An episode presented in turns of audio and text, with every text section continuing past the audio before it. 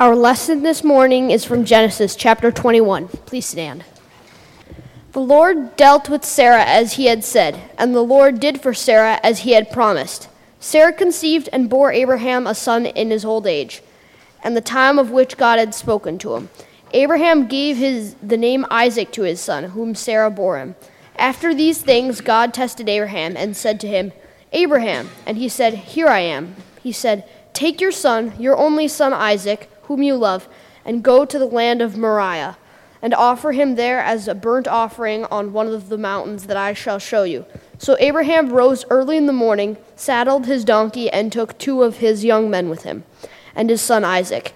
He cut the wood for the burnt offering and sent out and went to the place in the distance that God had shown him. On the third day, Abraham looked up and saw the place far away. Then Abraham said to his young men, Stay here with the donkey. The boy and I will go over there. We will worship, and then we will come back to you. Abraham took the wood of, of the burnt offering and laid it on his son Isaac, and he himself carried the fire and, and the knife. So the two of them walked to, on together. Isaac said to his father, Abraham, Father! And he said, Here I am, my son. He said, The fire and the wood are here, but where is the lamb for the burnt offering? Abraham said, God himself will provide the lamb for a burnt offering, my son. So the two of them walked on together. When they came to the place that God had shown him, Abraham built the altar there and laid the wood in order. He bound his son Isaac and laid him on the altar on top of the wood. Then Abraham reached out on his hand and took the knife to kill his son. But the angel of the Lord called to him from heaven and said, Abraham, Abraham. And he said, Here I am. He said, Do not lay your hand on the boy or do anything to him, for now I know that you fear God, since you have not withheld your son, your only son, from me. And Abraham looked up and saw a ram caught in a thicket by its horns. Abraham went and took the ram and offered it up as a burnt offering instead of his son. So Abraham called that place, The Lord will provide. As it is said to this day, On the mount of the Lord it shall be provided. Here ends the reading. Thanks be to God. Congregation may be seated. Let us pray. May the words of my mouth and the meditations in our hearts be acceptable in your sight, O Lord, our God, our rock and our Redeemer. Amen. I have been reading that story that Jack just read um, a number of times this week, and every time I read it, I expect it to become less horrifying, and it doesn't.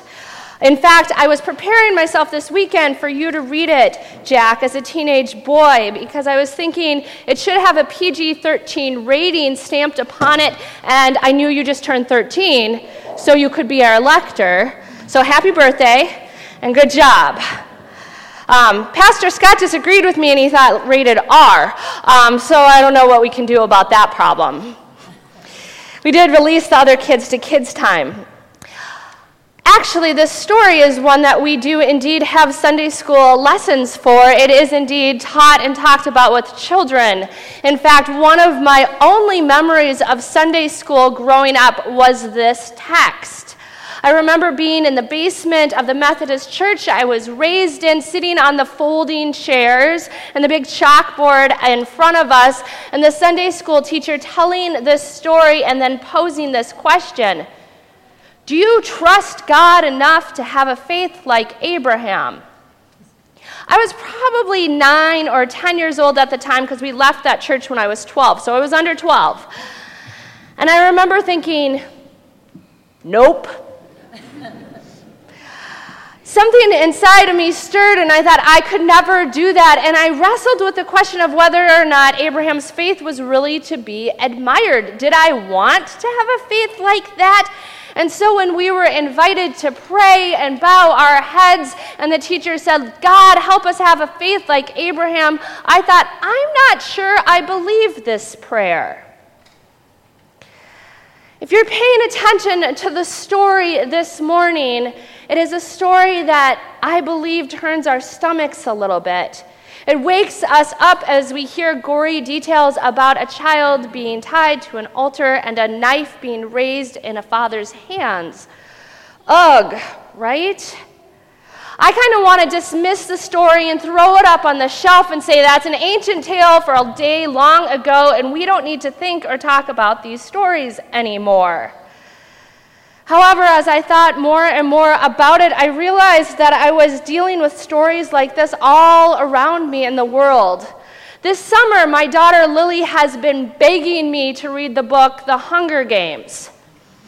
If you know the Hunger Games, you might realize that the story isn't far from it. It is also about children being sacrificed. In fact, not just one, but 25 who are called together to go and be in a reality television show because the government requires these kids to fight to the death. It's horrifying. When Helena was the same age, she asked me to read the book too, and I said, No, no PG 13 rating, can't read it yet. And then she came home one day in fifth grade and said, I checked it out from the library and I read half of it in school today, Mom. Too late. And so fifth grade has been the standard. Not until fifth grade, so all the summer. I'm a fifth grader now, I'm a fifth grader now. You can guess what she spent last weekend doing. Reading this book, a book about children being sacrificed a book that turns my stomach, a book that I believe causes us to wonder about the ways in which we live and what we do to our children. Sadly, stories about children being sacrificed are not unique. They are something that I think happen over and over again. And I do believe actually that they serve a purpose. On the one hand, they are horrifying, but more often than not, they tell a story of transformation and hope. They tell a story about oppression and violence and difficulty in our world, and they also point out the stark reality that things need to change when, these, when our children are suffering. And they call us to think and live differently. They call us to pay attention because who doesn't pay attention when our children, the most vulnerable in our world, are suffering or struggling? I think we all do. I believe these stories are an invitation for us to think about the ways in which we live and the decisions we made and how our children might be sacrificed in that promise, in that process, and actually, how can we change it? Because when our children suffer, we do say, no, something needs to change. And we try to transform our world from violence and oppression to liberation and peace. This story of Abraham and Isaac is actually not that different. It was told at a time where the backdrop for the community would have been the truth that other religions were practicing child sacrifice. As much as we don't want to think that, it was happening in the culture and in the world around them. It was believed that we had to give and sacrifice in order to appease our gods. If we want it to rain, God's going to ask us to give something on our behalf, a God's behalf. And so other cultures indeed would do rituals like we heard described today, only fulfilling that act. I think reading this story with that backdrop in mind does indeed allow us to hear a different interpretation. Perhaps this story was told as a story of transformation, a story that named that reality happening in the world around them and said, you know what? Our God is different. Our God actually doesn't ask or doesn't want us to provide that sacrifice, but instead, our God provides it. And this story was a visual and very important reminder to the people that the God of Abraham, the God of Isaac, is a God who fulfills God's promises and provides for us even when we don't make those sacrifices. Our God shows us another way. And we can, in some ways, just leave it at that and give thanks that our God is different. But I also think that might be just ignoring some of the truth of the story. In my studies this week, I was reminded that this text is told every year during Rosh Hashanah. It is told, actually, Rosh Hashanah will be celebrated this week, September 20th, by our Jewish brothers and sisters. Rosh Hashanah is the Jewish New Year. And so on the first day of Rosh Hashanah, they hear the beginning of the story, what Jack read for us about Abraham and Sarah receiving this promised baby. And on the second day of Rosh Hashanah, they hear the end, this story about Abraham taking Isaac up the mountain in order to sacrifice him, but being stopped by God. And I've been thinking about that and wrestling with it. Can you imagine? I mean, what is your New Year's like? My New Year's tends to be a lot of food and television and celebration with maybe sometimes horns or party hats, and we make resolutions and give each other hugs and kisses, and we say blessings on the new year. And I think often our New Year's are all about let's get to this hopeful new place where everything's going to be great. I mean, isn't that kind of what we, like the soup of our culture? Like, New Year's is the time for new possibilities, hopefulness, and life will be good now that we've put that past behind us. But imagine after you blew your horns and said all of your Happy New Year's, if you pulled out this story and you read it, how might your New Year be prepared for you differently? What might you be thinking about instead? Seems like a pretty stark reality, and yet somehow truthful too. The first time we read this story, or I read this story this week, was Tuesday morning at our staff meeting. We were gathered around the table, and we had invited Pastor Melissa Melnick to join us for this meeting. Melissa is our partner congregation. She runs Tapestry in Richfield, Minnesota. Melissa also buried her son Christopher this past year. And when I think about how Melissa might have started her new year, knowing that her son would graduate from college and all the possibilities that lay ahead of him, and all of the good things happening for their community, which actually had 10 partner congregations and was doing well, and then this awful tragedy that happened, how things might feel differently.